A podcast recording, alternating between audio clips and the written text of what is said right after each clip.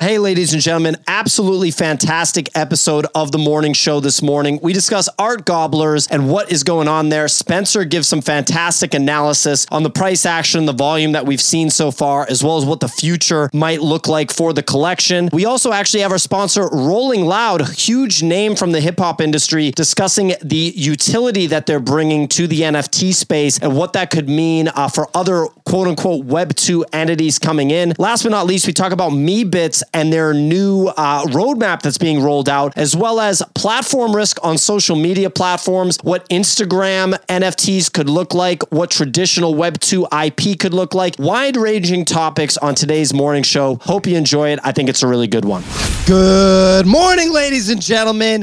It is Thursday, November third, and you have tuned into the N F T Morning Show. We run this show Monday through Friday, nine a.m. Eastern Time to ten thirty a.m. Eastern Time, each and every week, where we discuss all things N F T space. We talk about N F Ts going up, N F Ts going down, and all of the stories of the N F T market. I'm your host, P O, here with my co-host, Nifty Nick, the funniest man in the business, one of the most controversial in the business. Also, we got Easy Eats Bodega, the Solana celebrity, the host of N F Ts Made Easy, formerly Solana Made Easy, a rising star in the Solana space and content creation, and as well the creator of Bodega Buddies, soon to hit a blockchain near you. Spencer of Spencer Ventures. Can you think of a better name for a fund? I certainly can't. Uh, love having him. He's actually in person right next to me in the same room right now. Uh, so that's going to be a lot of fun. We are across the pond in London, enjoying the international cuisine that everybody else talks smack about. Uh, bad take, everybody else. It's been a great time so far. We got Benjamin on stage, one of the most notable Bored Apes, one of the most notable N F T Twitter personalities. He's on his alt account because Twitter's doing him dirty right now, but we're going to get him back. He's going to be back. Signal, one of the most sophisticated N F T market participants. Uh, love having her on the team. The author of the Nifty Daily Digest. Some of the most intelligent and well-researched takes in the N F T space come from her.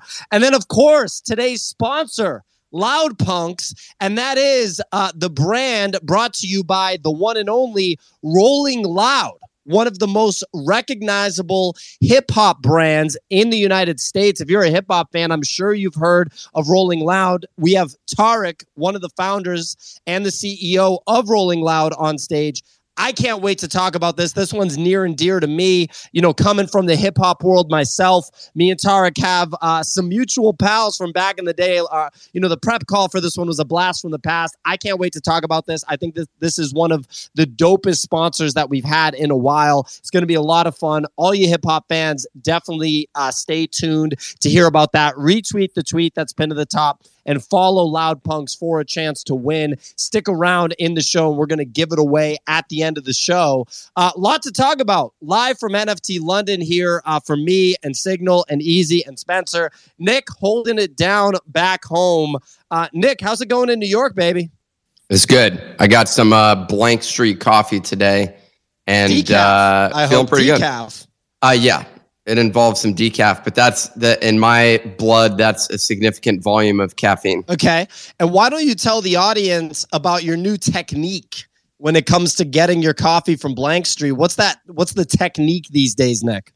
Uh, it's a, an advanced thing called a mobile app. So I don't have to speak to people. I realize that I don't have to have drama or beef with the uh, barista if I just place the, the order on my mobile uh device and then walk in and don't even say hello to anybody. I just walk in, I take it, and I leave. No conversation whatsoever, no line whatsoever. It's uh, it's pretty much the most efficient path to get there. It's actually also a bad thing um, because like now it makes me want to get coffee more often because of the convenience. Yeah, I mean, I was in there with you, and I just walked up to the desk and I ordered my coffee, uh, and you stood behind me in line, it seemed. However, yeah, you just place the order. You place the order on the app. Um, well, I mean, you, you experienced it yourself. I, you came out and discussed the interaction that you had with the barista because they didn't give you the right attitude. And my main point is, is like, yeah, like I, uh, I agree, but I don't interact with them anymore, so I have no idea. Like, it, it doesn't require anything. I think the, the general thing is they should just put a sign on there that says, if you talk to us, we're going to disrespect you. If you use the mobile app, you don't have to talk to us. I mean, look, ladies and gentlemen, I'm sure a lot of people, uh, you know, think that maybe Nick is a handful when it comes to customer service interactions. But what I will say is I'll, I'll vouch for him. Uh, the physical energy felt from the people running the show over at Blank Street Coffee in downtown Brooklyn, um, it is pretty intense. Like, even when I'm going to order, I feel the energy. I feel like there's a lot of rage built up in the people there, and it's being directed at me when I don't know them, and I've never interacted with them although, before, so I will give it a Nick. Although, to be clear, one of the interactions you had, I thought was way out of line, and I'm curious to get, I want to get validation from other people about your hand washing incident, which to me, I feel like, well, I don't want to bias pe- people on my perspective, but uh, you you had your own incident there, which I thought was, well, I don't want to even say it. I, d- I don't want to say what uh, the perspective was, but maybe you could articulate what you thought was a reasonable request. I just don't think it's that inappropriate to walk into a coffee shop where they serve food and coffee and request to just use the sink that's like four feet away from where you order, six feet away maybe, to wash your hands. And as you can imagine, something like that, it, that's just a lot for the, the staff members well, there to handle. Well, I'm wondering, does anyone else who's on stage, I, like, do you think that this is a reasonable request? That's my biggest question is, do you think like walking in to a coffee shop, to me, it's to me the equivalent of your request or close to equivalent is basically being like walking into a restaurant and be like, I want to use the sink in your kitchen. Uh, I don't know if it's that far. I mean, you know, I feel like it's a similar request. I mean, Nick, you have punk privilege. You should be allowed to do whatever you want to do in any coffee shop around the but, world. But Ben, do you genuinely think, like, th- this was my take? I was kind of on the barista side of things with this one request, which is rare for me because, like, I, like me and baristas don't get along. But I thought P O may have crossed the line with this. Like, it, there would have been a distinction. Cross Look, the line it, asking to wash my hands in the sink.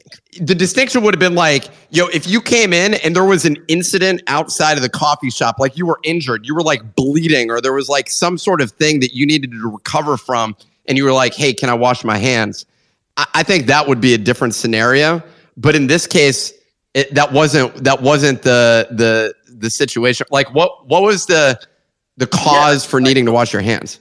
I, I, I would definitely usually side on on on the side of baristas just because they probably have to deal with a lot of lunatics coming in there. But you know, it if Pio came in like with his own soap and was just like super prepared for it, I'd be like, okay, I'll let it slide. But you're not using our soap too. You came prepared with soap. And even uh, a camping, you know, those camper things you can install so you have a shower right there. And you just set up a shower directly in. That's like a YouTube video right there. I've seen another one where someone walks in, sets up like a Foreman grill or something like that, and an extension cable plugs it in and cooks a hamburger right at the table at the restaurant. So I've seen, like, obviously that's that's a violation. Peel starts a- setting up his soundboards in the corner. Like, guys, I'm just going to do the show from here today. There's I mean, a joke. There was a joke on that show. Speaking of London shows, that show Fleabag, because she runs a coffee shop on that show where a guy comes in, doesn't order any food or coffee, and just sets up like fifteen different, th- like has like brings a surge protector and sets up the laptop and this and that. And then she goes, you know, would you like anything to drink? And he's like, no, I'm good. Um, did, or Nick, you were going to say something and I wanted to throw to the deep. Well, the only last comment on that aspect of things, there was a good business that existed in San Francisco. They expanded too quickly, but it was called Workshop Cafe, and you could go into this place, and you basically, uh, it, ninety percent of the real estate within that place was actually uh, a workspace where you'd pay by the hour to actually have a desk. And if you paid a slight premium more, uh, you had the option for an external monitor that they had there, as well as they also had like uh, a private conference room, and they had multiple different conference rooms where you could like take calls. Built into this place, paid by the hour, so you could just walk in off the street and use that spot. You got power strips, you can order food or drink, but you don't have to order food or drink. That to me seemed like the most efficient uh, solution. And I haven't seen a single place in New York that offers something like that. You could go into WeWork, but you got to get a membership in order to uh, use even their common area. I think a minimum of like one hundred fifty a month or four, three hundred a month. I don't, I don't know the exact uh, amount that you have to be spending, but it, I don't know. That seemed like the best or the most reasonable thing. And then now you have access to a bathroom. Uh, I don't know that they'd accept you setting up a shower in there. That'd be an extreme situation, but you have all the utilities that a modern, you know, uh, remote worker requires, and the, and is ultimately the reason that a lot of people are in coffee shops at this point in time. Yeah, I mean, you know, in New York, you might attract an interesting crowd if you're bringing in a shower and uh, basically turning this coffee shop into what some would perceive as a Y M C A-style option.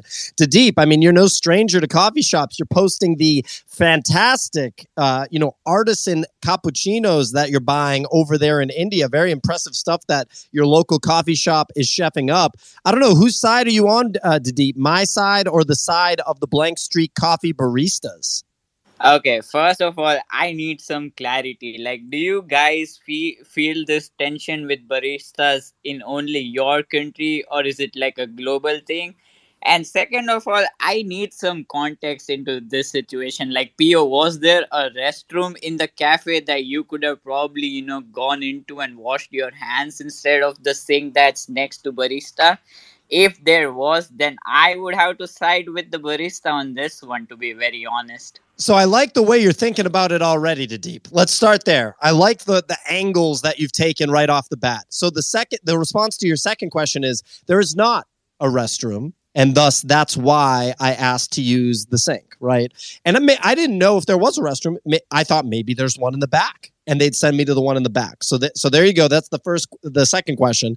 For the first question, I wouldn't be surprised if Nick does have international beef. I wouldn't be surprised if Nick's okay, beef I definitely don't. is wide, it's, is far, far reaching. I wouldn't be surprised about that. I would argue, I just got coffee with Spencer, Luke, and Easy here in London. I didn't feel tension. I don't know. Spencer, uh, you, did you feel tension when we were ordering cappuccinos? No, but I definitely would have if you had asked to use the like sink behind the bar where the baristas were. That is an off-base ask. And the funny thing, too, that is not captured because it's social audio is that as Pio is talking about this, he's like in repose in his chair. He's leaned all the way back, feet are up.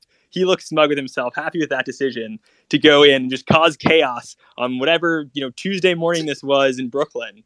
You know, it's just, and, and, and also if you've never met Nick in person too, like, like, I don't know, like if I was a barista, I'd have beef with him regardless of what country we're in. So like, these are all like contextual things that some of you miss on Twitter spaces, but you know, that's why you got to go to the in real life uh, Nifty portal things. Cause I, I guarantee you, as soon as you do, you'll be like, oh, like, this all makes sense. So, so you're already on the side of the barista, which I am. And by the way, none of this is N F T related for those in the audience that are, they're waiting on the N F T content. Trust us. It's, it's, uh, it, it's around the corner. No promises.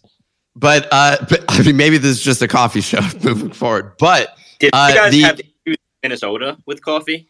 When you went to VCon, didn't you have issues there with coffee as well, also? There just wasn't any coffee because Gary Vee didn't think of that. It's, it's an interesting approach from Gary Vee. Hey, I'm going to invite ten thousand people into a stadium oh, and not give any of them coffee. But anyway, that's th- this is a good example. This is a good example, though. Actually, Pio, if you went up to, I actually view this as a comparable thing. If you went up to a food truck. And you walked in and, and you walked up and you were like, yo, let me hop up in there and use your sink real quick. The food truck's going to be like, go fuck yourself. Like, that's going to be the outcome of that. This ain't a food truck, dude. This is a full-on retail restaurant establishment that doesn't have a bathroom and has employees that are mad at something else and channeling that energy at us. And also, we didn't talk about this. We don't have time to dive into this. This will be a conversation for a different show. But I've also seen beef between each other. I've seen them get into fights with each other. So there's a lot going on there. But anyway, ladies and gentlemen, uh, as much as I'm enjoying this conversation, I think it's fantastic. Reminder that today's show is sponsored by LoudPunx, which is the official N F T collection brought to you by Rolling Loud, all you hip-hop fans in the United States and now other countries, because Rolling Loud is an international affair, uh, are probably familiar with it. If you are a hip-hop fan, it is the biggest name in hip-hop festivals uh, here in the United States. United States and soon to be international. And when you hear about this N F T collection, if you are a hip hop fan, I think you're going to have a lot of interest. So retweet the tweet that's been to the top and follow Rolling Loud. I'm excited to dive into, uh, you know, the show here. Uh, you know, I got Spencer in the same room as me. Spencer, are you enjoying London so far? Are you excited about all of the N F T festivities that you're going to get into the mix with here in London?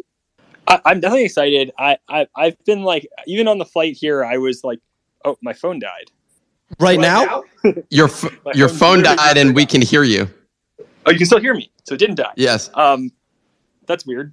Okay. Well, so yeah, so I was on the flight here, um, like checking on what's going on with Art Gobblers, because that is a like the situation there is fast evolving. And I think that's, I, I was I was debating not getting on the plane here because I was like, oh, should I just stay home and trade Art Gobblers this week?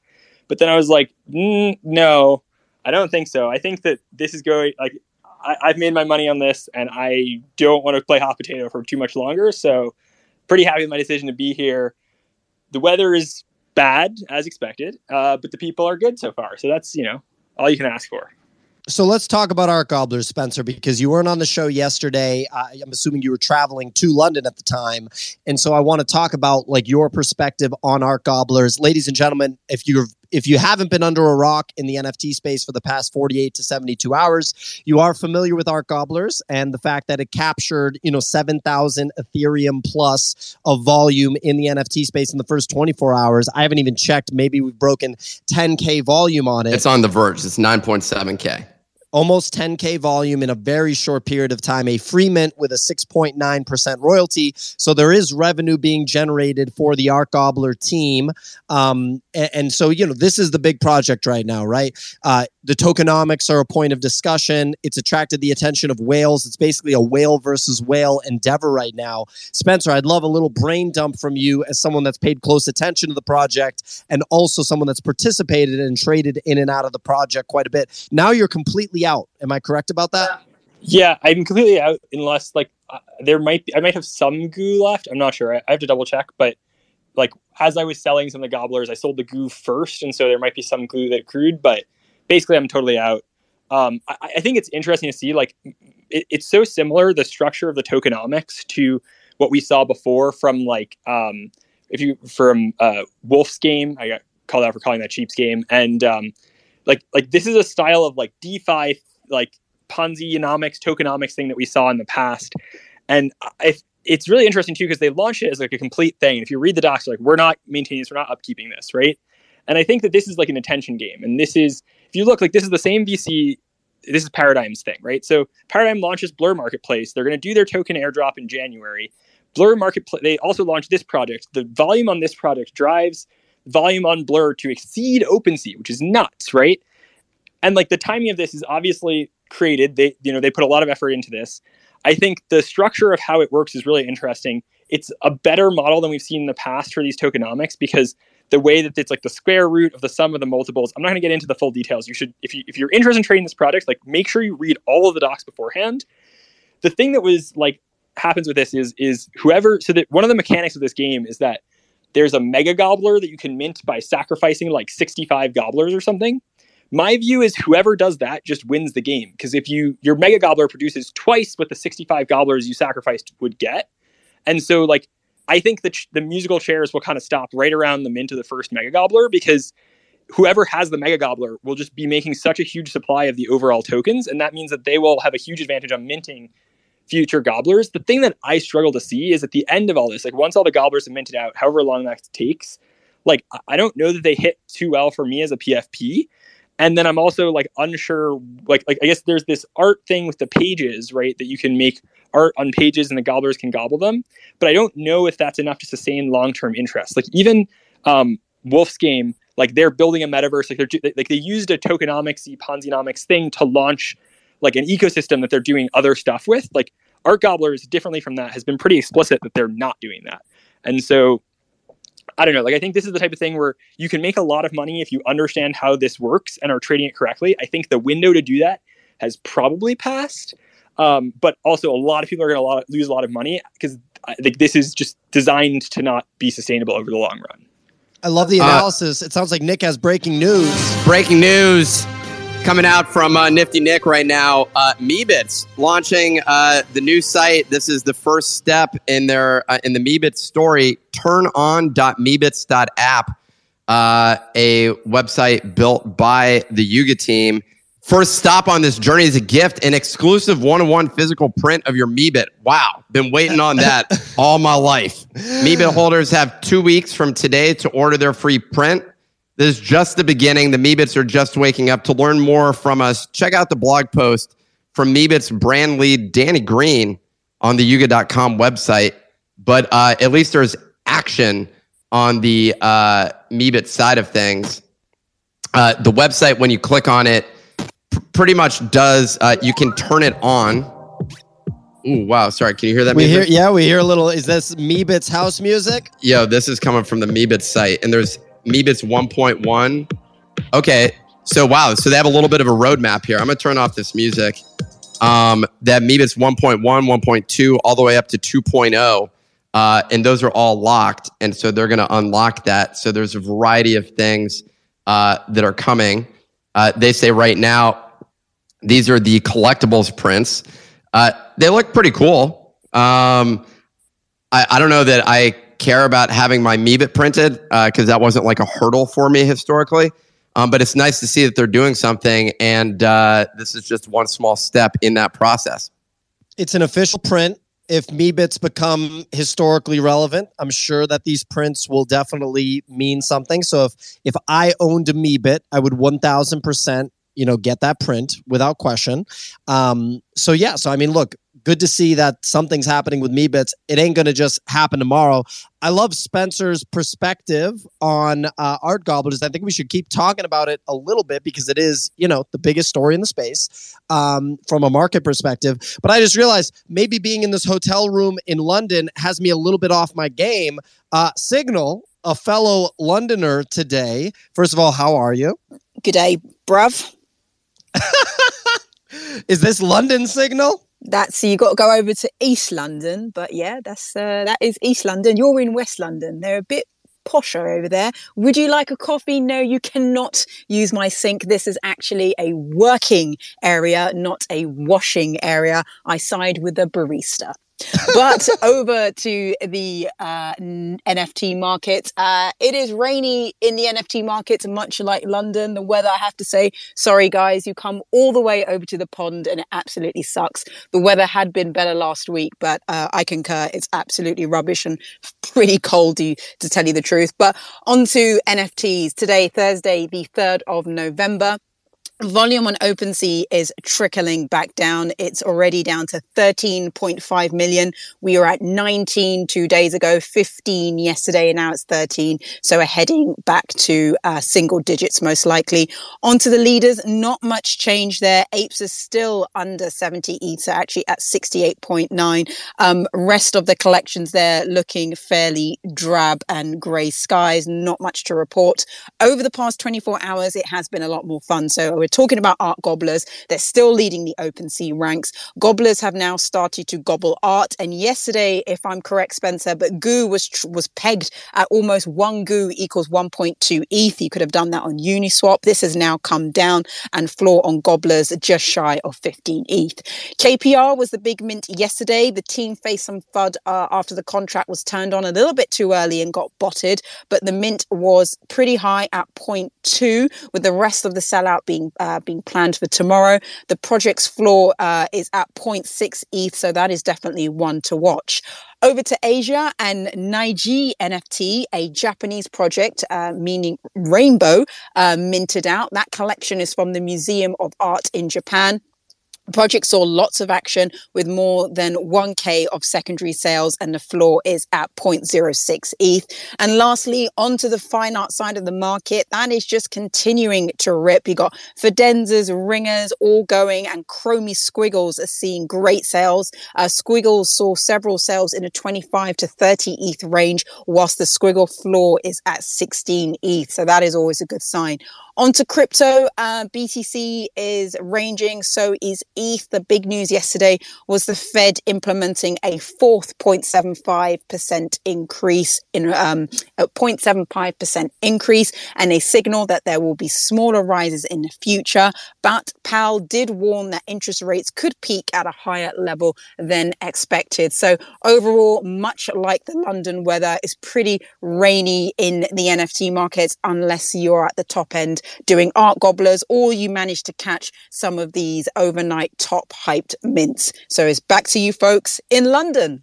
Absolutely fantastic weather report as usual. Signal some other updates from the Nifty Di- Daily Digest, which is the daily newsletter that's published by Signal five days a week, uh, and on the weekends still aggregates data. You can subscribe at the nifty dot com. Uh, first story, Meta, formerly known as Facebook, has started to roll out features that let creators sell N F Ts on Instagram. The features are initially available to a select group of creators, including Amber Vittori, Rafik Anadol, and Isaac Drift, right? Uh, this winter, H B O and Warner Brothers are releasing Game of Thrones N F T collectibles based on the epic fantasy franchise. No official details have been released yet, but the te- the media company is teaming with a business called Nifties for the release. Yet another company with that word in their name. No wonder we are doing a rebrand. Uh, OpenSea is bolstering support for the community after adding new solutions to combat stolen N F Ts and prevent scams on its platform. The team introduced malicious U R L detection and removal and theft detection and disablement on N F Ts. It's about damn time. Good stuff. Uh, last but not least, subscribers to Starbucks Odyssey, the, the leading name in N F Ts, uh, will soon be able to earn and purchase digital stamps, also known as N F Ts, and unlock exclusive offers, experiential benefits, and collectible artwork. Beta launches soon, and you must be a U S-based Starbucks resident or Starbucks Rewards member to join the Odyssey. So there are your updates. Signal, you have your hand raised. Something to add here? Wait, what, what yeah, happened yeah, there? Yeah, yeah, yeah. Me first, I was me first. first. I know, I know. Go away, punk privilege. But I have to. I know this is going to sound so dorky. So when I saw the Lord of the Rings um, N F T drop, I was like, who are these people who buy Lord of the Rings N F Ts? These are such losers, such dorks. And then I saw the news about Game of Thrones and I was like, oh my god, I need to buy them. I don't know why. I was a huge Game of Thrones maxi back like like back in the day, seasons one, two and three, Red Wedding. I mean, just absolutely loved it. And I know these are going to go to zero, there'll be no value, but the like the inner dork collector in me could only hear Game of Thrones music like duh, duh, duh, duh, duh, duh. And I and I really want to collect um, collect them. So obviously this news is not as interesting as Art Gobblers, but I'm just going to tell you, I am buying um, Game of Thrones collectibles. But are they definitely going to go to zero is the thing. Yes. I mean, oh, they uh, definitely are. Yeah, and, no, they definitely will go to zero. These are these are these this is collectibles in the purest sense, right? You're just buying them because you are such a fan of a, a film, uh, a book series, like whatever, and you just want to have them as much as you have the books. Like if Harry Potter came out with um with uh, collectibles, I would buy those as well. Like I'm like one hundred percent sure. Um, I wouldn't care if they went to zero. I just want to enjoy them and own them. I uh, discussed the Game of Thrones N F T on my solo uh, show yesterday. And uh, if you didn't pay attention to that, that's now uh, the premiere show on our channel. A lot of people said, wow, this should be the only thing that's on here. And I didn't say that. That was what the commenters. And I was like, no, no, no, no, no, no. But anyway, uh, the, the the thing I actually wanted to say was, if you're in our Discord, you missed out last night. Pio doesn't even know this, uh, but I gave some people um, previews of the P F P, actually, if you were in the Discord and uh, got feedback from them. So if you have a portal uh, and you're in the Discord, there's a chance that that happens one more time. I don't know. I'm just saying. Uh, that may, I didn't that, sign off on that. No, no, you didn't. Um, but uh, we got great feedback. Um, most of it was... Uh, this looks like uh, the the most common comment was this looks like a repeat of Ajur Bala, and I was like, I was like, hey man, that's really useful to know. Um, we want uh, no, I'm just kidding. But the other thing was uh, after seeing, uh, it's worth mentioning the uh, Instagram side of things, uh, which is, I mean, a, a conversation worthy uh, from the standpoint, there were a couple of things. One, I mean, we've just seen so many positive announcements in the N F T space in, in recent weeks from the Reddit uh, aspect of things. Um, you got Instagram. There, there's been multiple other things as well, but th- these are two like huge uh, players supporting N F Ts. What was also interesting is the fact that it starts on Matic, not on E T H. So I thought that that was just um, super uh, interesting. Also, they had Solana. So that was, uh, I don't know. I, I, I think that these are all uh, positive signs. The fact that it's limited to only a few people right now does make, uh, uh, ma- it makes sense. I'm curious to see how like the N F Ts are presented on your profile. Um, that's less clear to me.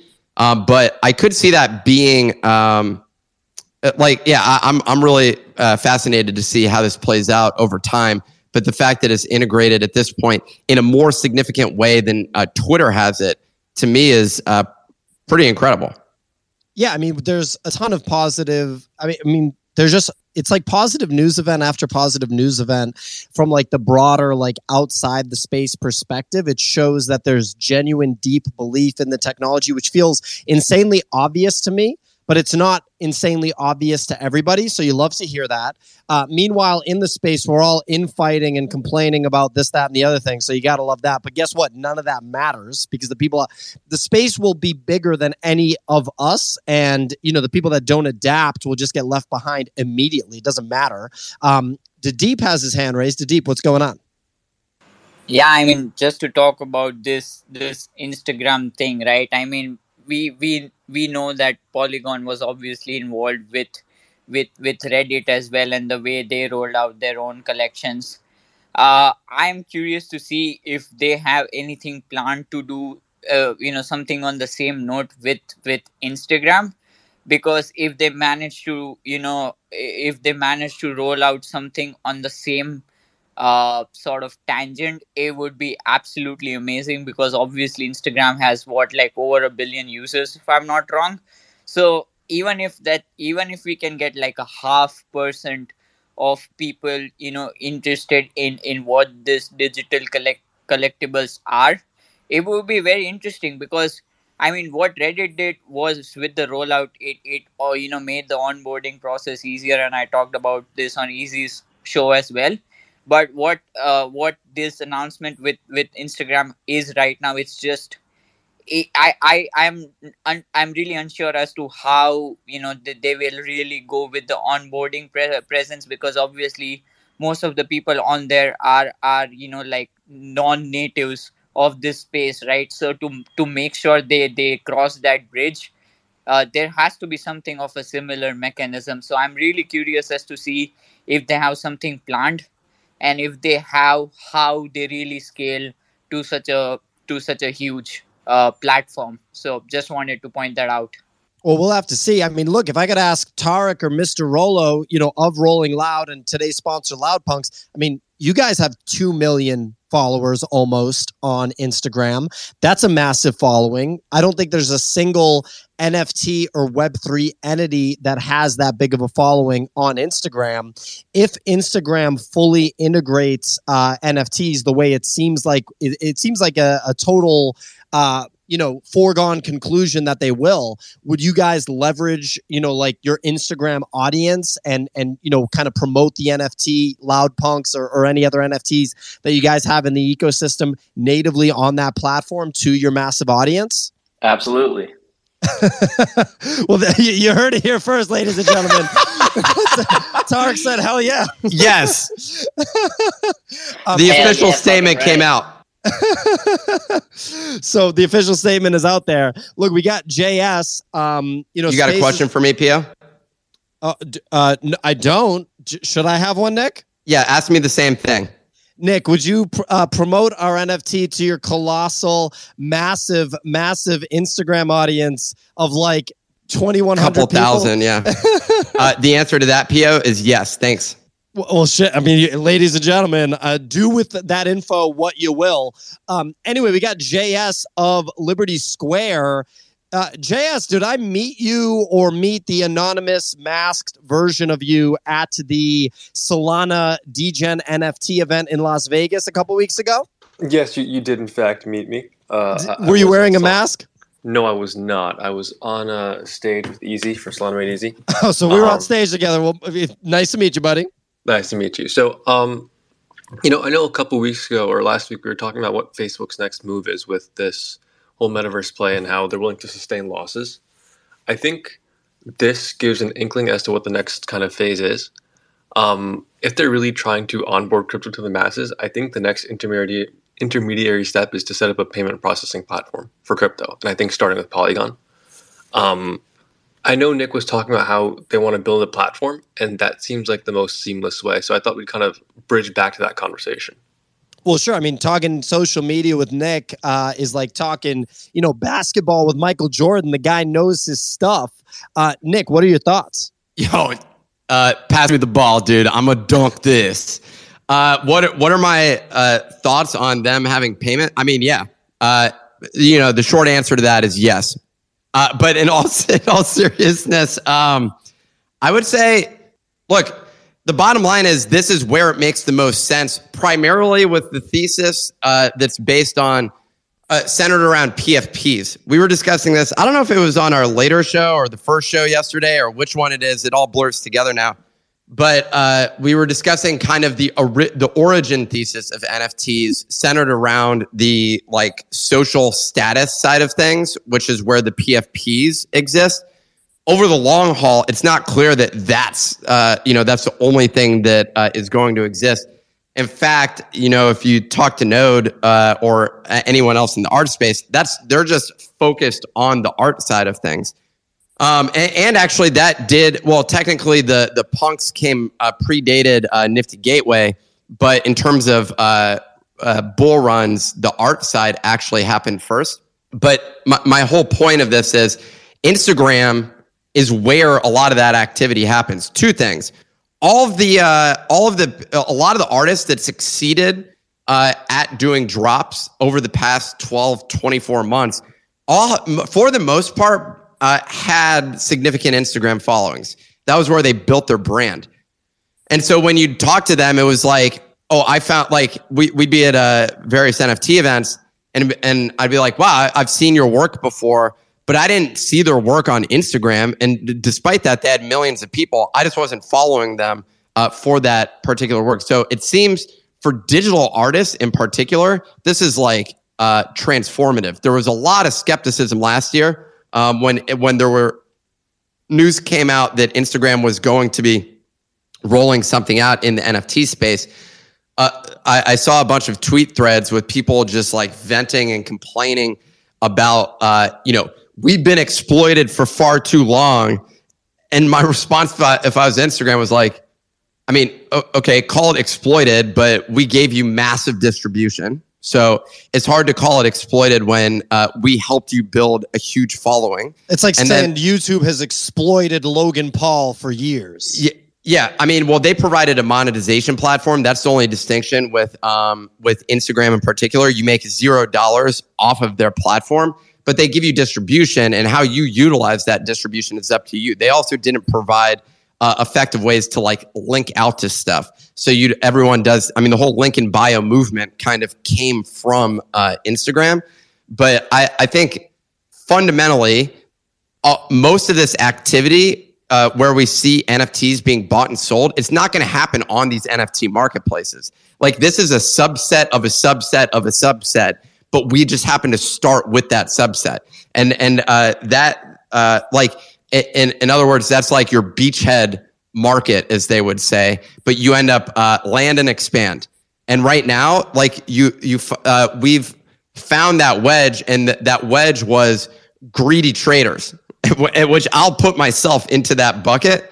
And uh, we were all able to make money, and that was a compelling way to get people to onboard people, because everyone who had an N F T that made money off of trading the N F T told their friends, told their family. Their friends reached out to them and said, which N F T do I have to buy? The answer to that was other deeds. And then we dumped on all those people, uh, which was pretty exciting. But uh, we're going to see the transition over to these uh, other platforms, no doubt. And uh, this is just one step. Uh, whether or not it, it seems like Matic um, has the the the the, the largest adoption among these platforms, which is pretty cool to see. Uh, what and and it's also really exciting because if you were taking a counter position, and this is, I'm going to end this rant, but if you had taken a counter position to say, uh, what, you know, the corporations are coming for this space and they're going to own it. And that's kind of what Punk sixty-five twenty-nine has been talking about. We need to, we need to own the memes of production was kind of what he, he was saying. That was his meme. And uh, ultimately that whole, uh, that argument is not currently holding up right now. And what I mean by that is the thought was Apple, Facebook, Google, all these other places are going to build their own internal uh, uh, blockchain. And we're not going to onboard users to the decentralized web or web three, whatever you want to call it, and they're going to end up owning it. Well, so far, that's not actually the case. And that's very, very exciting to see because you have basically the largest player in the social media landscape, uh, Facebook slash Meta, adopting uh, web three standards. And to me, that's bonkers because it even shows like MetaMask is in the screenshots that they that they show. And that to me is as bullish as you can get for the future of this. And it goes against kind of some of the arguments that uh, that were occurring previously. So I, I don't know. I, I'm I'm very excited about that. Um, so yeah, I, I, I it's it's it's going to be uh, really exciting to continue to see this play out. As to the specific nuanced uh, roadmap for us to get from point A to point B, That that's more uh, abstract and difficult to pin down, but I like the idea to what uh, I guess it was um, J S was saying was, hey, like uh, you know, once the transactions are happening on here and payments, and that people can purchase uh, that crypto and exchange with it right there in the app, then yeah, it's going to remove friction. So anything that removes friction is going to be uh, a step in that direction. I'm just for one super thrilled to see the fact that it's on actual blockchains that we're familiar with and not some Facebook developed one. Yeah, I mean, great, great insight from the Michael Jordan of social media. You know, a couple things there. Uh, l- yesterday, we were with someone that is deeply plugged into the N F T space, and they mentioned that it, the reputation of Polygon's business development team is that it's the strong, like one of the strongest business development teams in the space. And I mean, I think it's hard to say that that's not the case right now when you look at some of the recent uh, developments with Polygon. Like people thought Polygon was kind of irrelevant with, you know, like Solana obviously had its kind of moment in the sun in a much bigger way earlier in twenty twenty-one and early in twenty twenty-two. Uh, but Polygon over here locking in deals left and right. Reddit, you know, uh, apparently Instagram. And then one thought I have on the Instagram thing before I throw to Spencer is, uh, you know, basically Instagram is going to allow for digital flexing in a big way. The whole Instagram platform is kind of built on digital flexing in many ways. Rolex watches, Ferraris, Lamborghinis, uh, pictures with celebrities, pictures in places that other people want to go to that then go viral and kind of trickle down the influencer ladder all the way down to regular people. Um, and all of a sudden, when the value is understood of a Bored Ape, the value is understood of a CryptoPunk, a Fidenza, you know, insert valuable N F T here, it'll keep coming. And I I think it'll also create more valuable N F Ts. So us dinosaurs here on the Twitter platform uh, will benefit from fully adopting Instagram as soon as possible and paying attention to the trends that form there because they'll inform what N F Ts accrue value moving forward. There will be valuable N F Ts on Instagram, just like there are valuable N F Ts that came from Reddit and whatever, you know, new platforms come up. Uh, we got some some great hands raised here. Let me throw to Spencer of Spencer Ventures uh, right behind me in this hotel room. What's going on, Spencer? Hey, Pierre. Yeah. So I think like what's what's interesting to me is, um, you know, we, we talked about like uh, Starbucks earlier today, right? And so I've always believed that like the best utility for N F T is exit liquidity. And that's like always going to be the case. And like Reddit did a great job. Like Reddit gave all the Reddit users an N F T that could trade in a marketplace where then they could then use Twitter influencers as their exit liquidity, right? Like that's what happened with Reddit. That was a big win for the Twitter community because you just like gave your whole like collectors this thing. I think that's one of the downsides with if you look at like Polygon versus Flow, like Polygon Matic is interoperable with OpenSea. It's like built to do that, whereas Flow is built to make like, and Flow is what um it uh a bunch of like Top Shot, Top Shot, and some like, but like Dapper Labs puts like their ecosystems are self-contained and they often have like native marketplaces. And I think it's like really hard to grow there. And I'm excited to see, like, I think you're right, like the, the big win of Reddit avatars. And then we're watching what's happening on, um, on, on Instagram is bringing everyone into the same ecosystem. Now, as you said, though, like a lot of the, what that means, one of the implications is that there's going to be a lot of like trading activity of people just trading against each other. And it can often cause, as we saw with Reddit avatars, these huge pumps, which are not necessarily good for like long-term adoption because they're typically followed by large dumps, right? And so what I think will be interesting to see is, will the like bringing someone into an existing ecosystem that has all these other like elements be a better onboarding than bringing them into a really contained ecosystem where there's a lot more guardrails? I don't know the answer, and I don't know that we'll know on the short term, but that's what I'm looking at for these plays, is how do these play out in six months, twelve months from where they launched? And how, like the, the, the code that I don't think people have cracked is the corporate entrant that has sticking power. The closest is maybe Artifact, but that was an acquisition by Nike. Like that has had sticking power. Even Adidas's N F T, like we don't hear anything about that, right? Like how do corporates come in and do something that isn't just a cash grab and is actually sticking around, and should they? I, I think it would be great to see an example of something where like there is sustained long-term value, and that's a thesis to bring more other corporates in, but I don't know that we have seen that yet.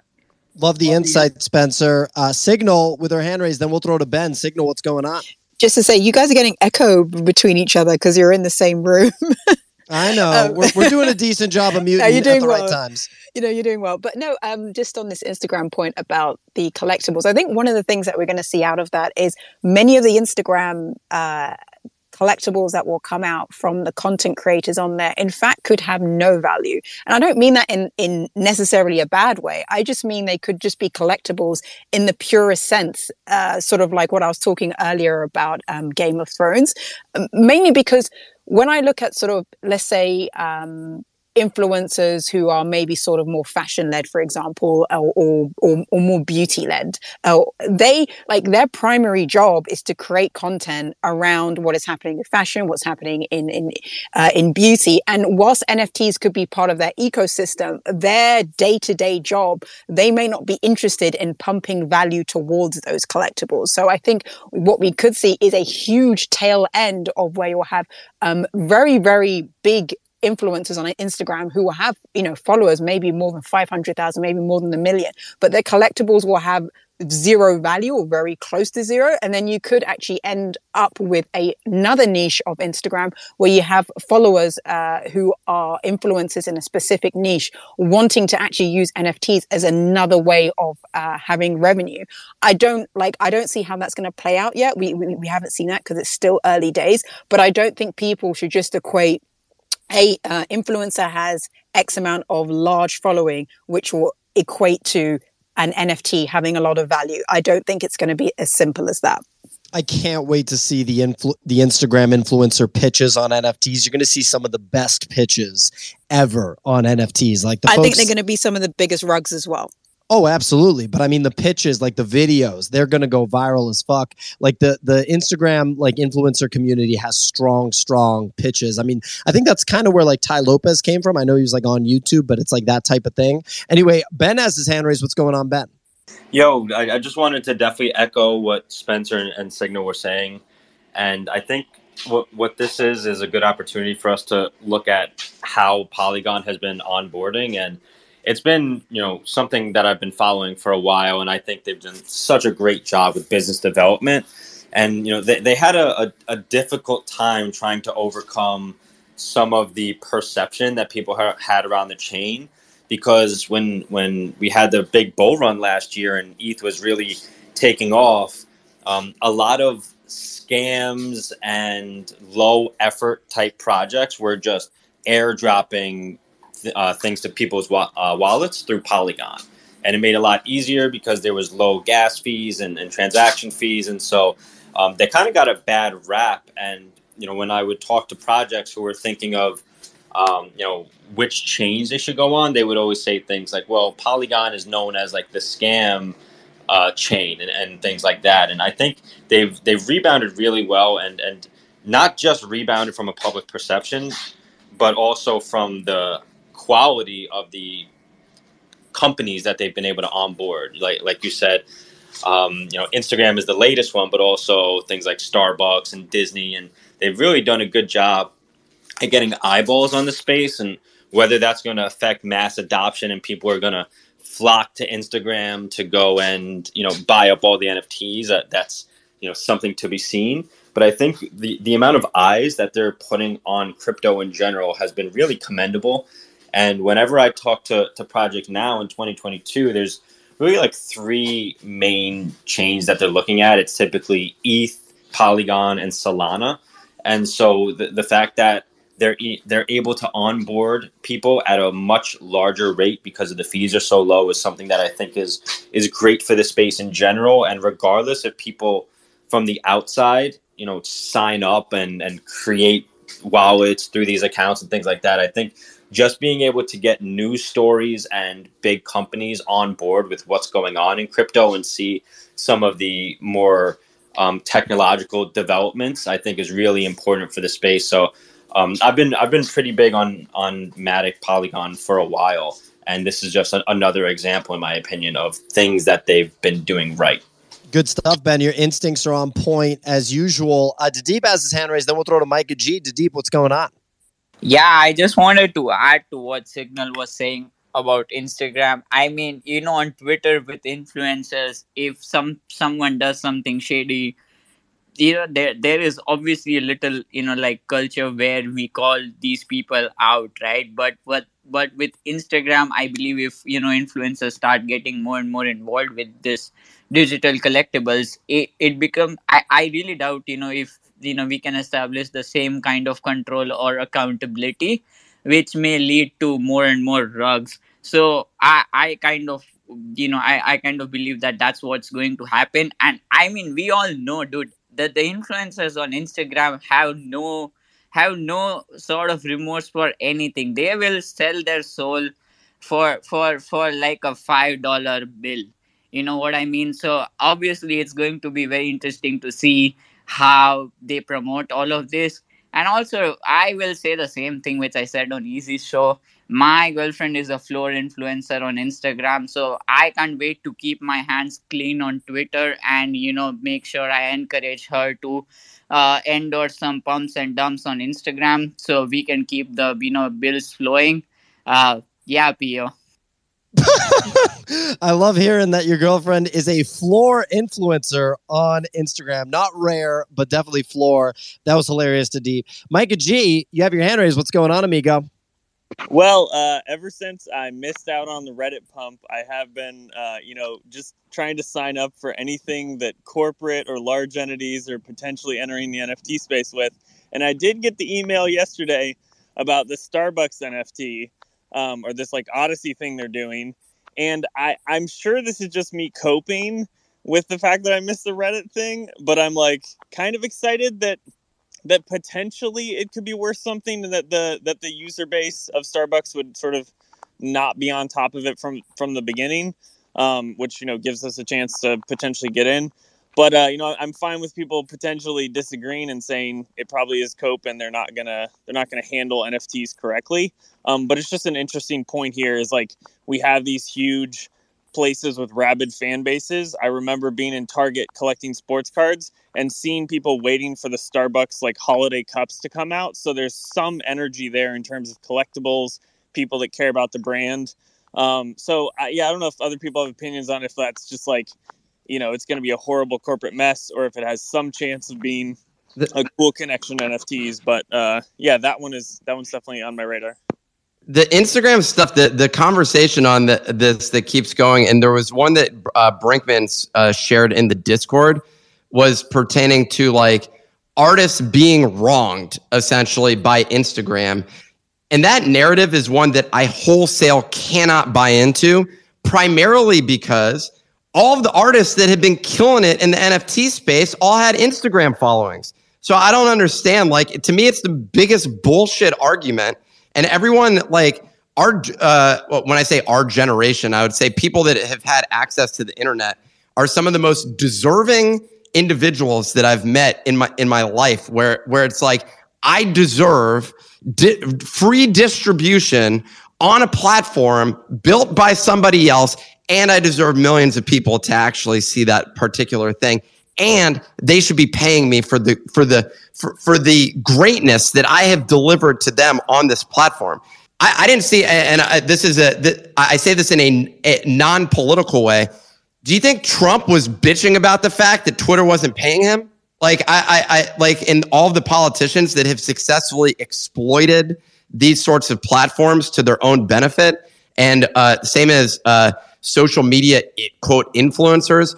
Uh, that that's like the the uh, problem with it. The the biggest issue is is like in in uh, Brinkman's backdooring this in the Discord, but the, the the complaint that people have is when they have a private agreement with Instagram, and and bear in mind this same thing happened with Facebook app developers when Facebook launched their platform.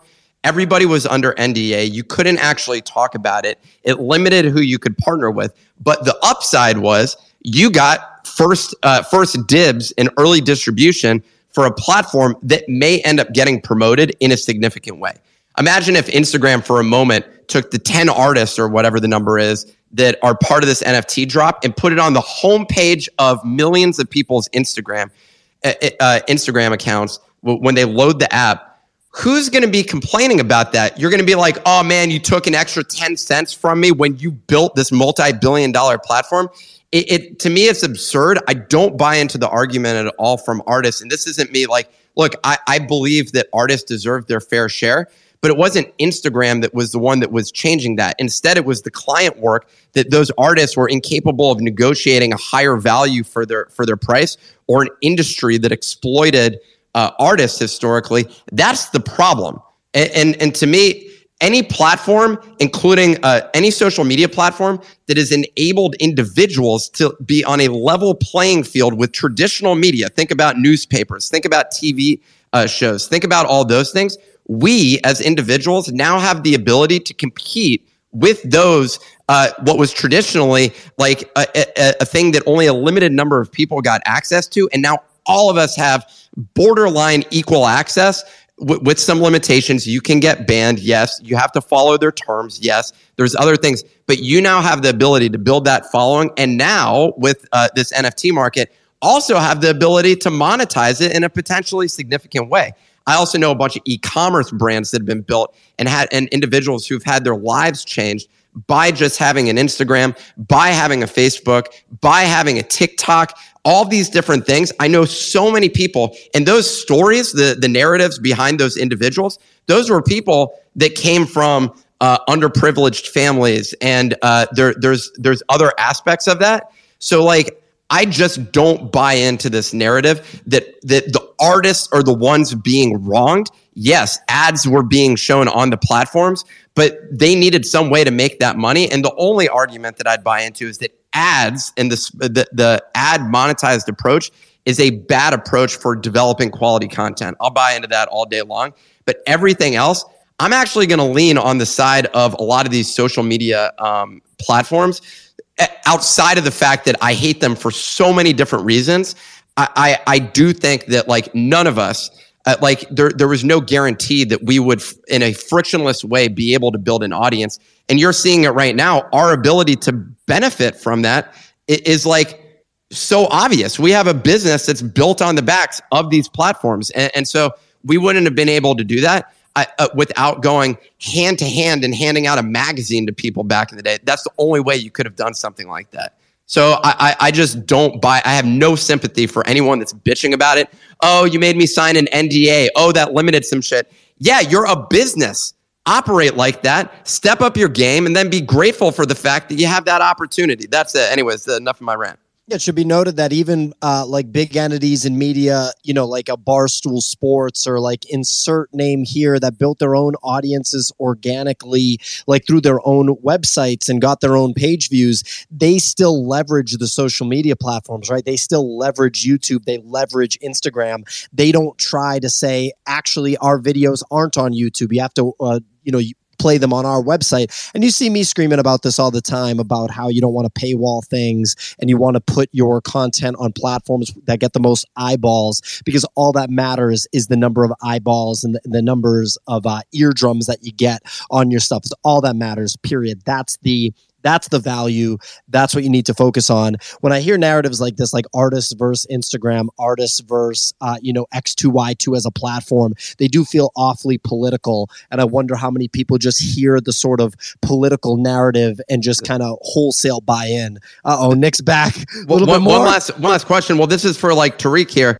What, what, what, do you think that, that your, uh, that Rolling Loud could have succeeded in the way that it did, or ha- you, that you would have experienced the growth that you did without social media? Definitely not. uh, the whole like foundation of our business was being able to build community and circumvent like the big players in the space, like Live Nation and A E G Live. I've been booking concerts since two thousand ten, where like, yeah, I was in the streets, passing out flyers, putting out, putting up posters, but being able to use social me- social media to, as a, especially back then, as like a lower cost entry point to marketing, and really pioneering the, you know, Facebook ads and and later in, uh, Instagram ads and stuff, um, that really helped us. Yeah, I mean, stand you- up as a David to Goliath type situation. It, it it's it, it's kind of the same thing. It, it's it's you all are a perfect example of that David versus Goliath. Whereas the same thing exists in the content, just media side. You all are doing it against a monopoly, which is Live Nation. That's one of the biggest monopolies in the private market uh, at this at this moment in time. And that to me is like absurd. It, you all are a massive success story. I mean, it seems like you're hosting conferences across like around the world, right? Oh, sorry, not conference. Con- sorry, my apologies. I, I I butchered that between conference and concert. My apologies. But yeah, yes, yeah, concerts. They're, they're, they're festivals. Yeah, we got them all over the world. We we have eight festivals now worldwide. Uh, soon soon to be a couple more. Tariq, as you can see, Nick's super plugged into the modern hip hop world. To the the hip hop conference uh, circuit, you know. I, w- I went to the Rolling Loud Hip Hop Conference. It was a really good networking event. Um, uh, Spencer has his hand raised. Uh, Spencer, what's going on?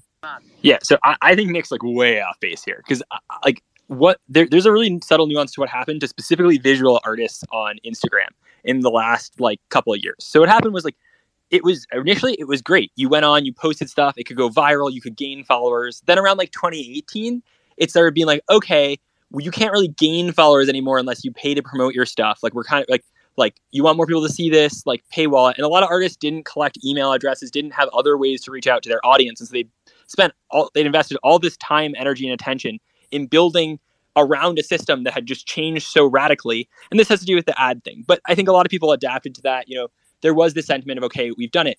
What happened in the last like couple of months absolutely wrecked visual artists. And, and I say this as someone who like, my Instagram is a photography Instagram, and I've like stopped posting on it because of this, which was that to try and compete with TikTok, Instagram went heavy on Reels, which like if you're a business is fine because then like you just change the content you're making to go be Reels. And they were promoting Reels. Everyone's like, that was where all the views were. You could go viral, you could get followers, but that was at the expense of then suddenly every other like feed post on t- on Instagram just like didn't perform well. We started doing way, way, way worse. And like as an artist, that's awful because now you've curated this audience on this platform. That's they own their email address. They own all the data. You don't have any of that and you can't collect it because they don't see your stuff anymore, right? And again, as a brand, you can just switch to making reels and video content. But like if you're a painter, if you're a photographer, like if video is not your medium, like Instagram essentially mandated a switch of medium for a lot of artists. And I know a lot of people who in the last year have abandoned like huge Instagram accounts because they were like, the only way that I can grow my following here is with reels, and that's not my medium of creation. And so I think that's where like there's been twice in the last like five years where there's been a really radical change in how Instagram has algorithm has worked, which has invalid which has invalidated a lot of work artists have put into curating their own followership on those platforms, and has been something that you can adapt to as a business. And I agree, but as a Like if, if you are there to make a certain type type of content, it's left you high and dry. And I think it's it's tough to see because like again, a lot of people with big Instagram followers don't have associated email addresses for them, don't have other ways to bring them to other platforms, to bring them to other things. And you know, Instagram was for photos. It's not really for any photos anymore. It's for videos. You know, Twitter is for text, right? Like I think that this is one of the big challenges. Um, and this is something that, that actually makes me really you know, excited about, especially artists in the N F T space who are releasing on their own contracts, is I think like platform risk is really real. I, I always worry about super rare artists. I worry even about art blocks artists because there is just platform risk there. In the same way there's platform risk with Instagram. It doesn't feel like there is, but there might be. And I think my favorite thing to see right now is artists making their own contract, finding their own way to, you know, create their, their own presence on a platform where maybe the rules of the exchanges can change. And we've seen that with royalties, but the things that are all on chain, like that is not with the same platform risk as I think in Instagram. You're, you're, well, I, I just think the problem you're having, the platform risk that you speak about is spot on. The same thing happened with app developers. It consistently happens with app developers, which I categorize as the original sort of creators, at least in the technology space. Um, and so you, you like that happened over and over. You saw it happen with Microsoft. You saw it happen uh, with uh, Facebook. Apple, um, it, it exists as well. The friction that exists there that everyone vents about is App Store approval and how how much friction there is with that. So so this sort of thing always uh, exists, and that's just the dynamic that exists between platform and creator. Uh, that's just something you got to live with, and ultimately, you know, uh, it, you can either go build. I, I'm going to equate it to the newspaper. You no one wants to be in the newspaper business anymore. But you can either go build your own newspaper, or you can deliver news on one of these platforms, or you can do both. And fundamentally, the both is typically the best approach. Most, uh, but good luck uh, being a visual designer and having thousands and thousands of people come to your website right now. It's just near, it's nearly impossible, uh, especially because you're going to have to learn search engine optimization. Now you're going to actually have to do written words because the uh, because images by themselves are inherently not viral when they exist on a website. There's a lot of friction there as well. So the argument then would be like, isn't Instagram still? I, I you're completely right. They switched it to Reels. There were a lot of missteps that they made. They're getting absolutely destroyed by TikTok, and they're feeling the competitive nature there, and that's changing the structure of it. So maybe there's an opportunity for someone to go build, you know, uh, the, the new Instagram, which is just for photos again. The reality is, though, despite all of those different things, is none of that was ever guaranteed. And, and instead, artists and creators had the ability to exploit that pat- platform for their own benefit. Here's another problem with it is some people objectively have better photography than another person, but they're not being rewarded because they don't understand how to optimize their content, their hashtags, their following, all this other stuff. They're not, quote, good at social media, basically. But like none of these things are promised or guaranteed. And that's that's the, the main thing.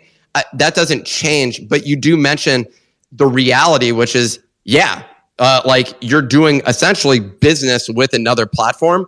The most frustrating thing is that you don't have someone, another person that you can frequently speak to. Like, I can't go call Twitter right now and say, here's what I want. Like, I just can't do it. There's someone I know who works at Twitter, but maybe or maybe maybe not, they they respond to my message.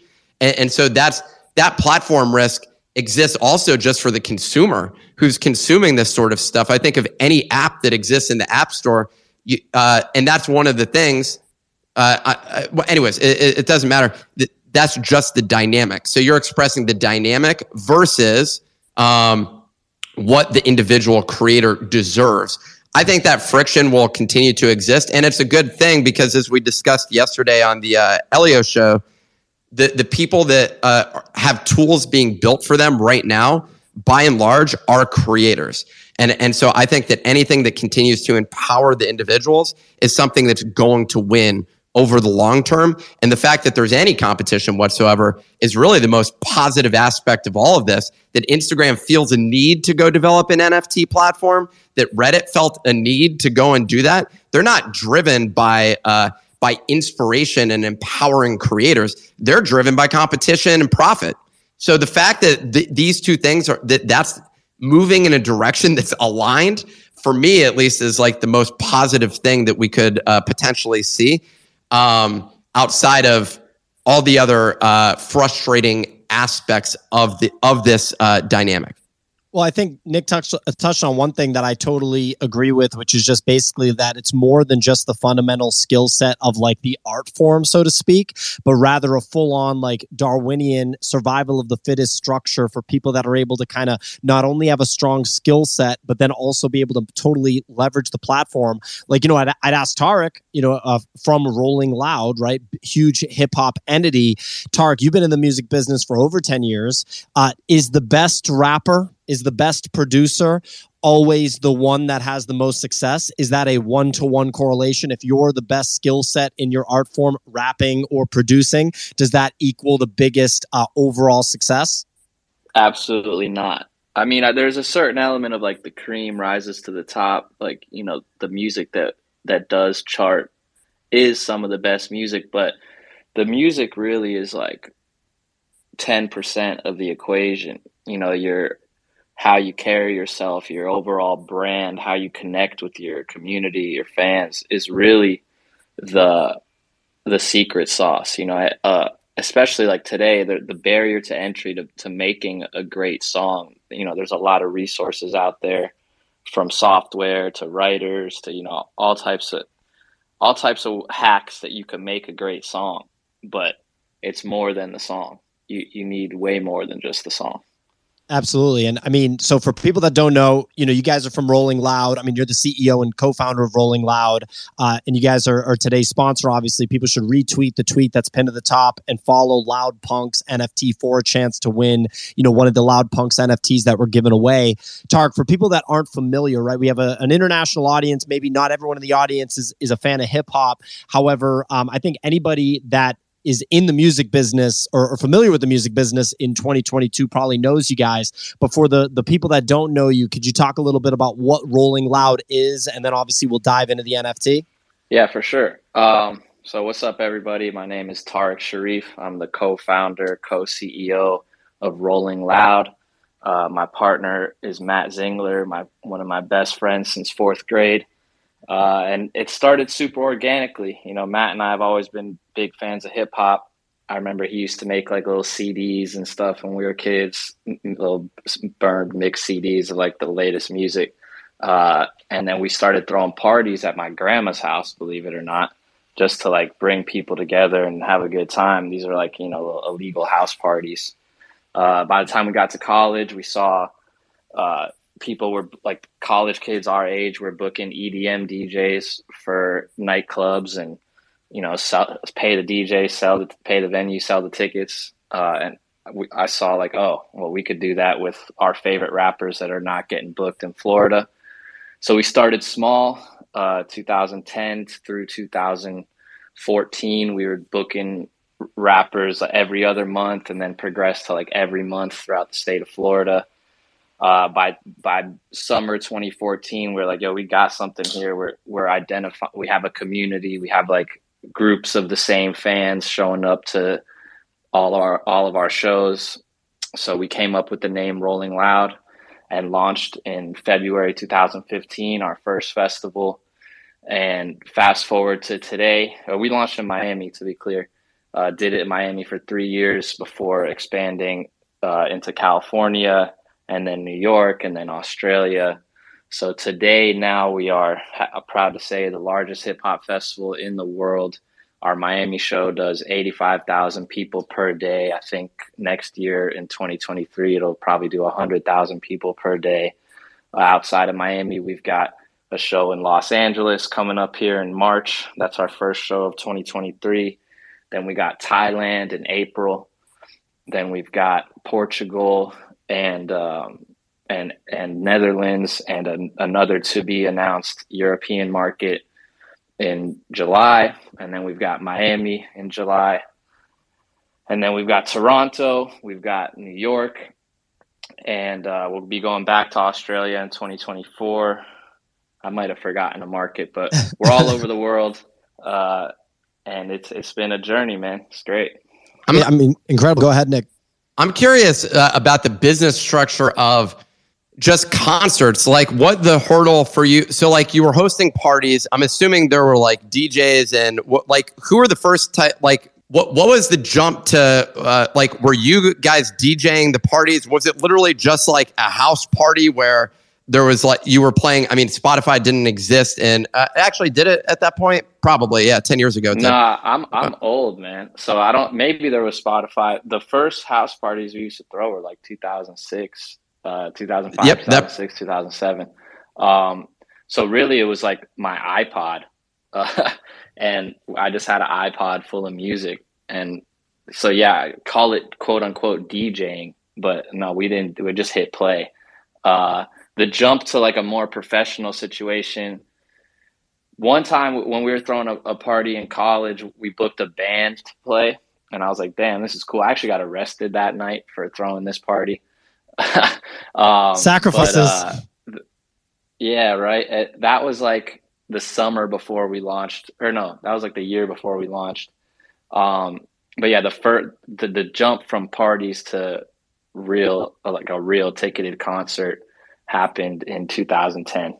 Uh, and, and so what did that look like? Like, did you, did you just get like one artist? Cause I actually wonder about this as an individual where I'm like, hey, would it could, like, let's say I want to go uh, book the Roots, which actually is that one feels more accessible, but I'm like, were you, d- did you just go and say, we're going to get the biggest, uh, the, the biggest artist around or like, d- and were, did, did it just grow organically? Like, did you just fund all of it yourself or did Uh, you go and raise money? Like, what was that transition like? And and, and what, what was that first uh, really major event?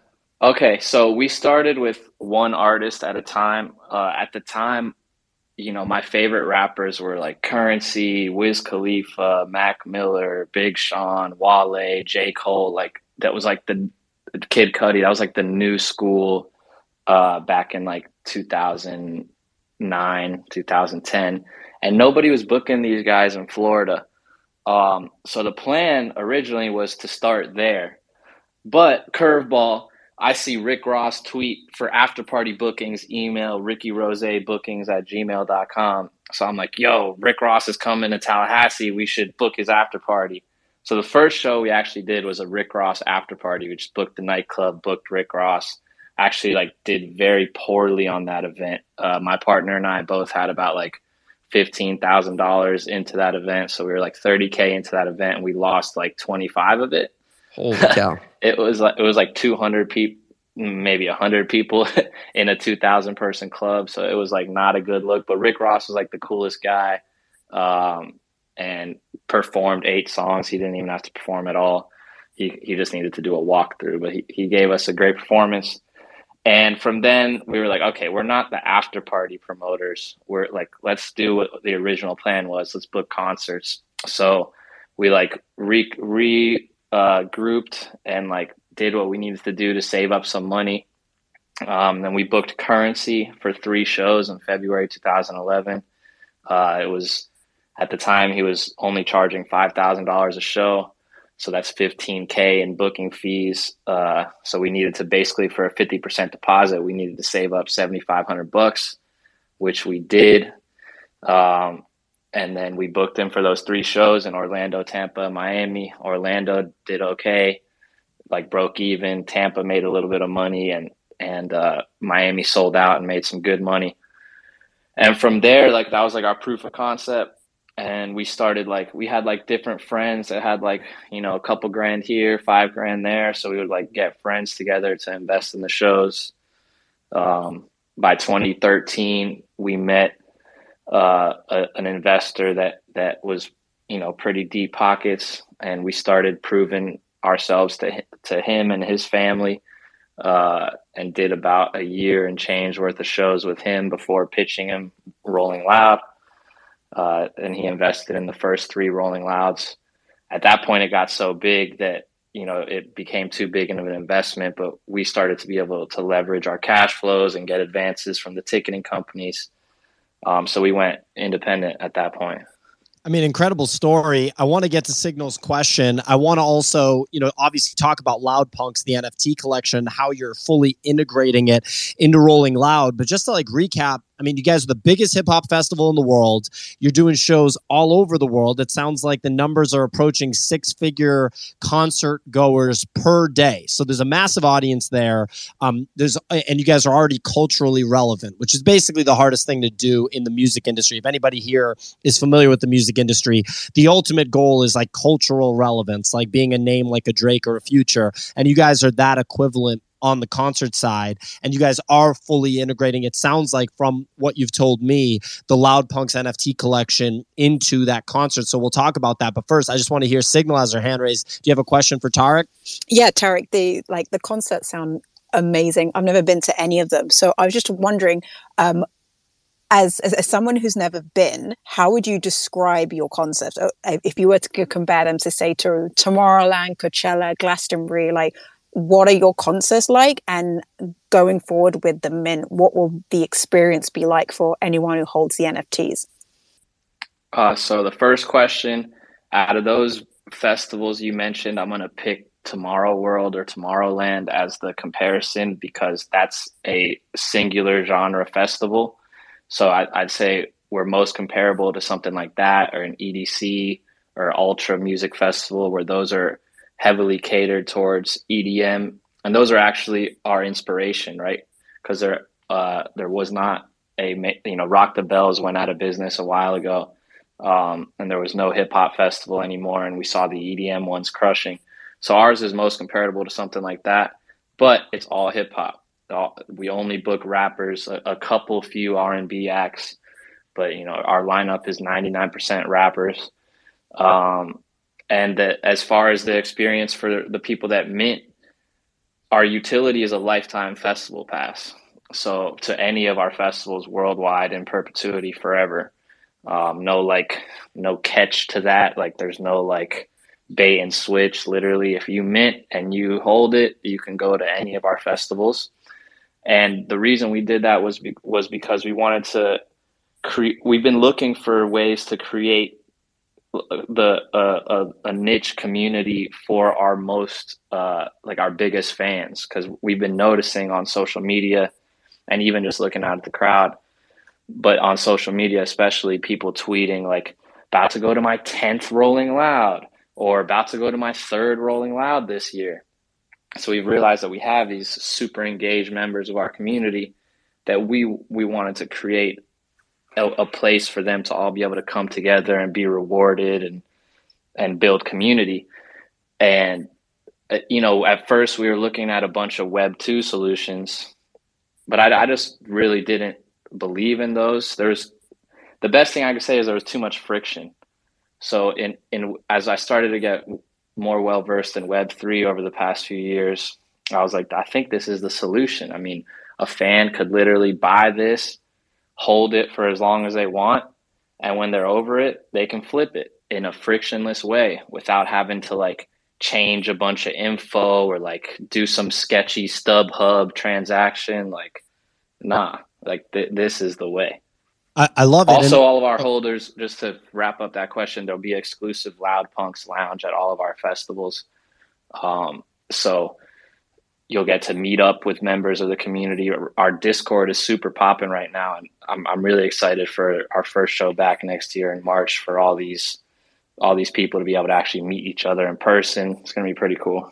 Yeah, and, and the thing that I liked when you first told me about it is that, you know, we've seen other entities from traditional, like Web two, so to speak, businesses. I mean, music industry is like, it's not a Web two business, entertainment industry, but we've seen entities from the music business, from the film business, from the clothing business, right? Um, fashion industry, I should say, where they they sort of separate the Web three, they're, they're half-stepping. They're not fully all in on Web three. They build out a separate Instagram for their Web three entity, and not in a way where it's like, you know, the LoudPunx collection, like literally, you know, X Y Z business. It would be like if you guys had Rolling Loud Web three, and that one has fifty thousand followers, but your regular Rolling Loud has one point six million followers, and you don't separate them. That's not there. Like on this one point six million follower Instagram, right now I have it pulled up, pulled it up.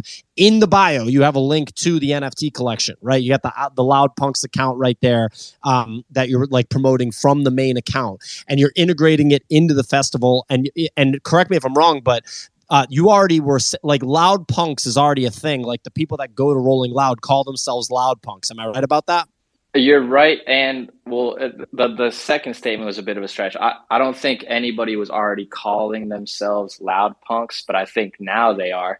But We LoudPunx has been a character that's been endemic to our brand ever since uh, my partner Matt Zingler came up with the concept for it, and uh, and our artists created it for us. But essentially, LoudPunx is a genderless, raceless depiction of a Rolling Loud fan, um, and we've had this this character blown up in massive inflatables that are like fifty feet tall that stand stand for, for lack of a better word, stand tall at our festivals and look really cool. We've had LoudPunx stages where like the name of the stage is LoudPunx stage.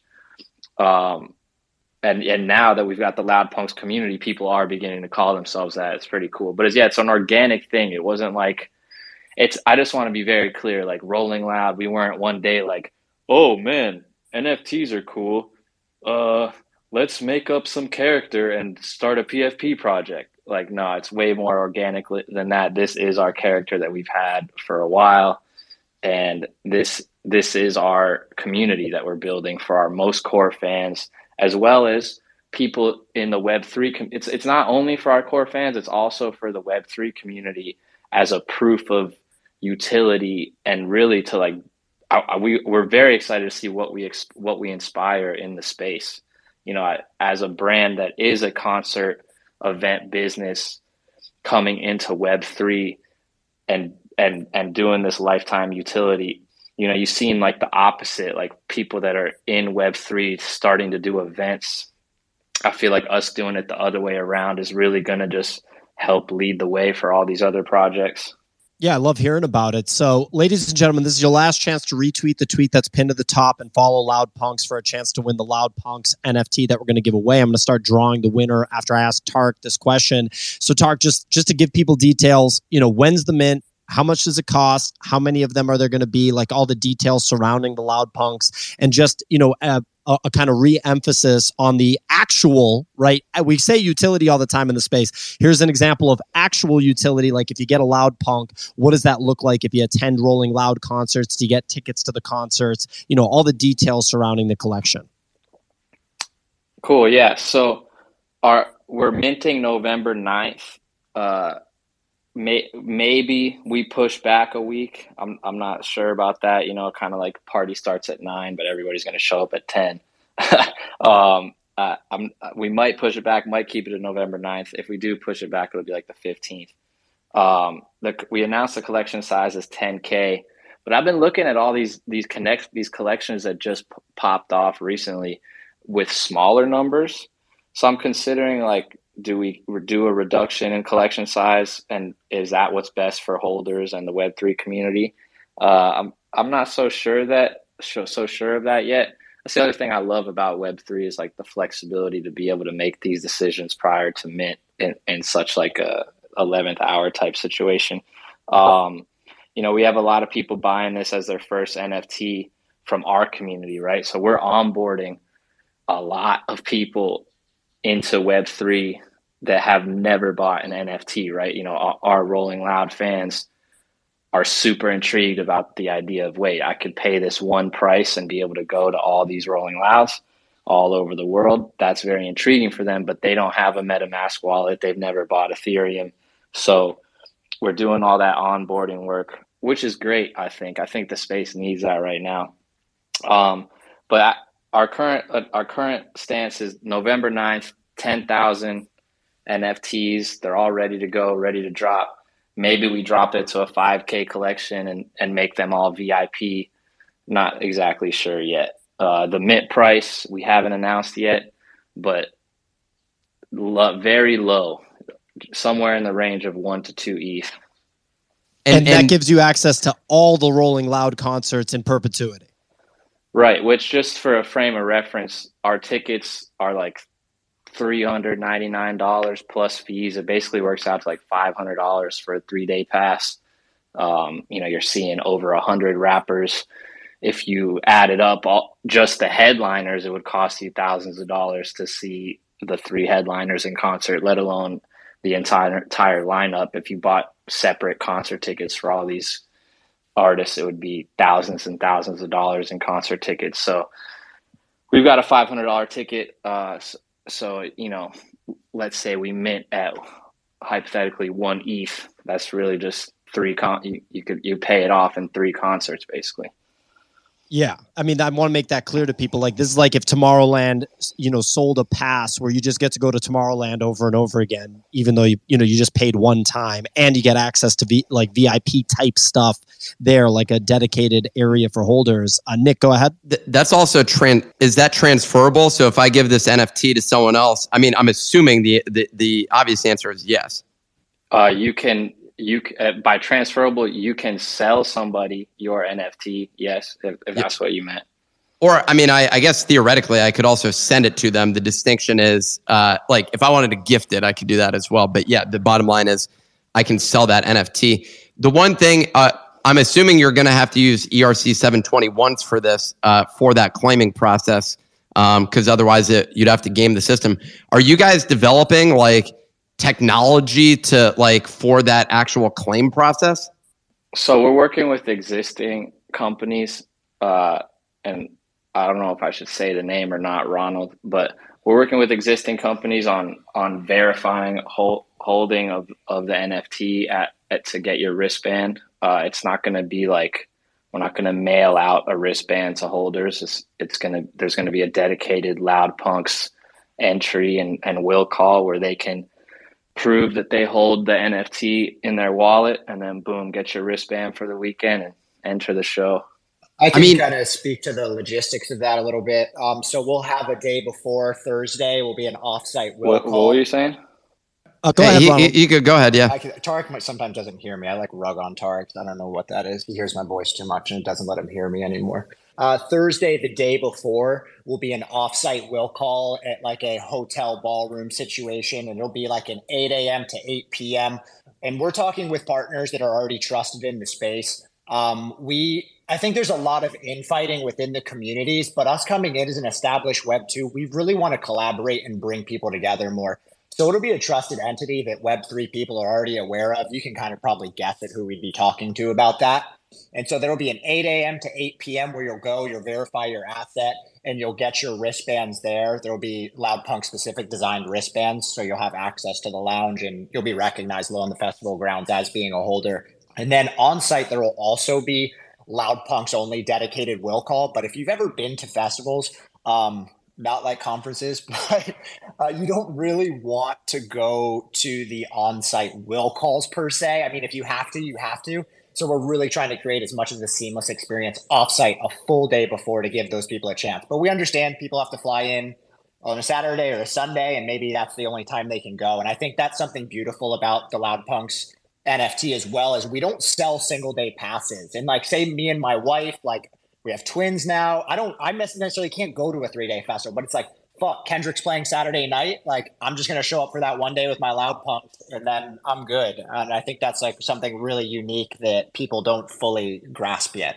Yeah. I mean, it's, it's incredibly dope. So I drew the winner. Uh, it's crypto. Uh, I'm assuming this is pronounced sauce, like the word sauce. Sauce. With a, like with a W. That's what I'm assuming is this name. So I've invited you to the stage, Crypto Sauce, uh, Crypto S A W. Wait, they get one of these loud pass or one of the uh, LoudPunx? They, they do, Nick. What? They do win. um, so Crypto Sauce, I've invited you to the stage. You are in the audience, it seems. Um, come on stage in the next minute or two. Otherwise, I'm going to draw a new winner. So come on stage or uh, or D M me right now, um, and we and we'll get you uh, that LoudPunx once they drop.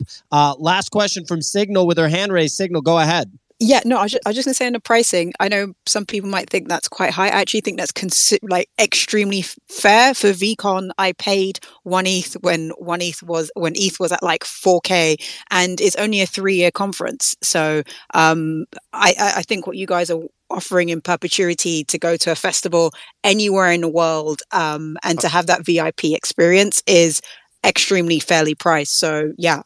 Straight up, I want to buy one of these. Like, at, at least, like I definitely want to get at least one. so I, I just think, yeah, like it would be smart for me to do that. So I'm going to do that. Yo, Crypto Sauce, if you want to be a LoudPunx, you got uh, going once. And and by the way, don't be mad because you didn't D M me either. I don't want to. I don't want to get angry D Ms later. Crypto Sauce. Um, going once, going twice. It's gone. You're it's gone. gone. It's, and now he's watching pop up on Yo, stage. Yo, drink that sauce. Um, so we got Daniel. Uh, oh, actually, nope. That that person is not in the crowd, so that person uh, will not be the winner. Uh, let me and, and Nick, you can feel free to ask Tariq one more question while I draw this uh, actual winner here. One second. Actually, we got Fred Lopez.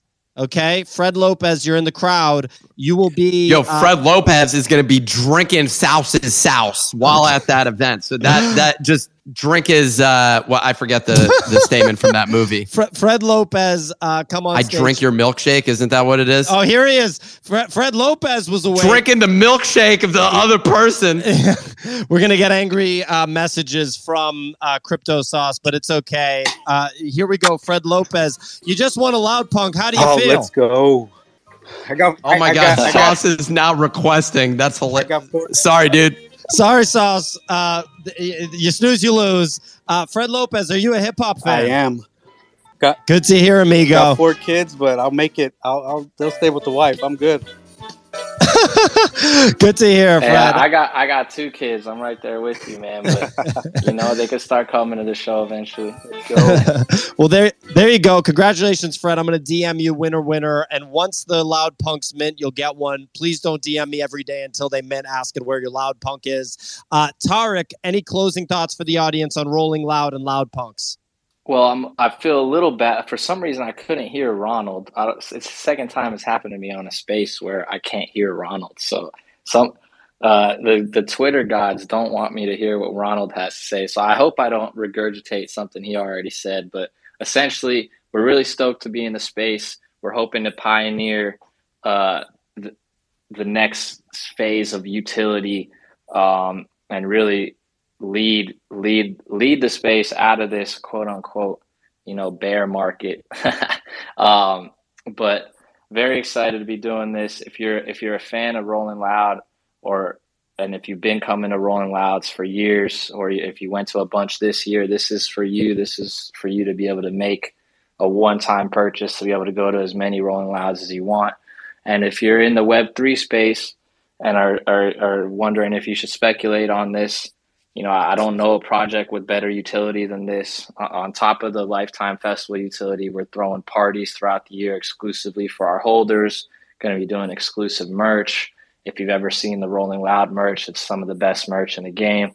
Um, our Discord is popping. Please join the Discord. I'm in there frequently talking shit. Our our our community is super engaged, um, and it's really like you know, it's something we. T- We're we're all about community at Rolling Loud. Every show we we tell people, you know, look to your left, look to your right, look in front of you, look behind you.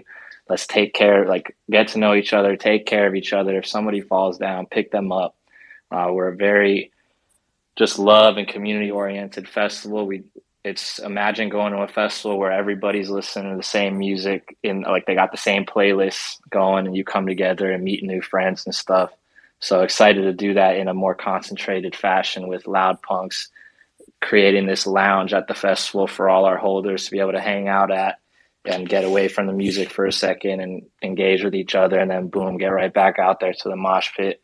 It's going to be super fun. I'll be popping into the LoudPunx lounges at each show as well. Um, got some artists that'll be doing that as well. Going to have one of ones in the collection. I'm excited to see who gets the one of ones. They're really cool. Um, We got a bunch of trait trait based utility that you'll see when we mint. Different traits will get you different elevated experiences. Uh, one of which is like uh, access to our Loud Club, which is our V V V I P, basically like nightclub on site with the best view of the main stage. That's where all the celebrities and athletes and all that are at. Um, so some of the very rare, but some of some of the holders will get that access, which is like twenty thousand dollars worth of value.